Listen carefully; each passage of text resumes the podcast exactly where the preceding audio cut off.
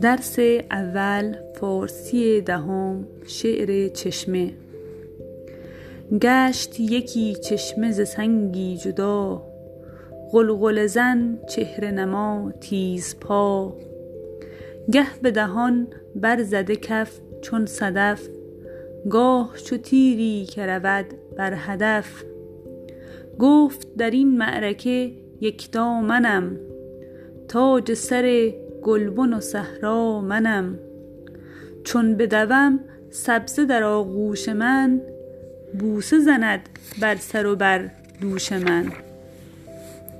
چون بگشایم ز سر موشکن ماه ببیند رخ خود را به من. قطره باران که درافتد به خاک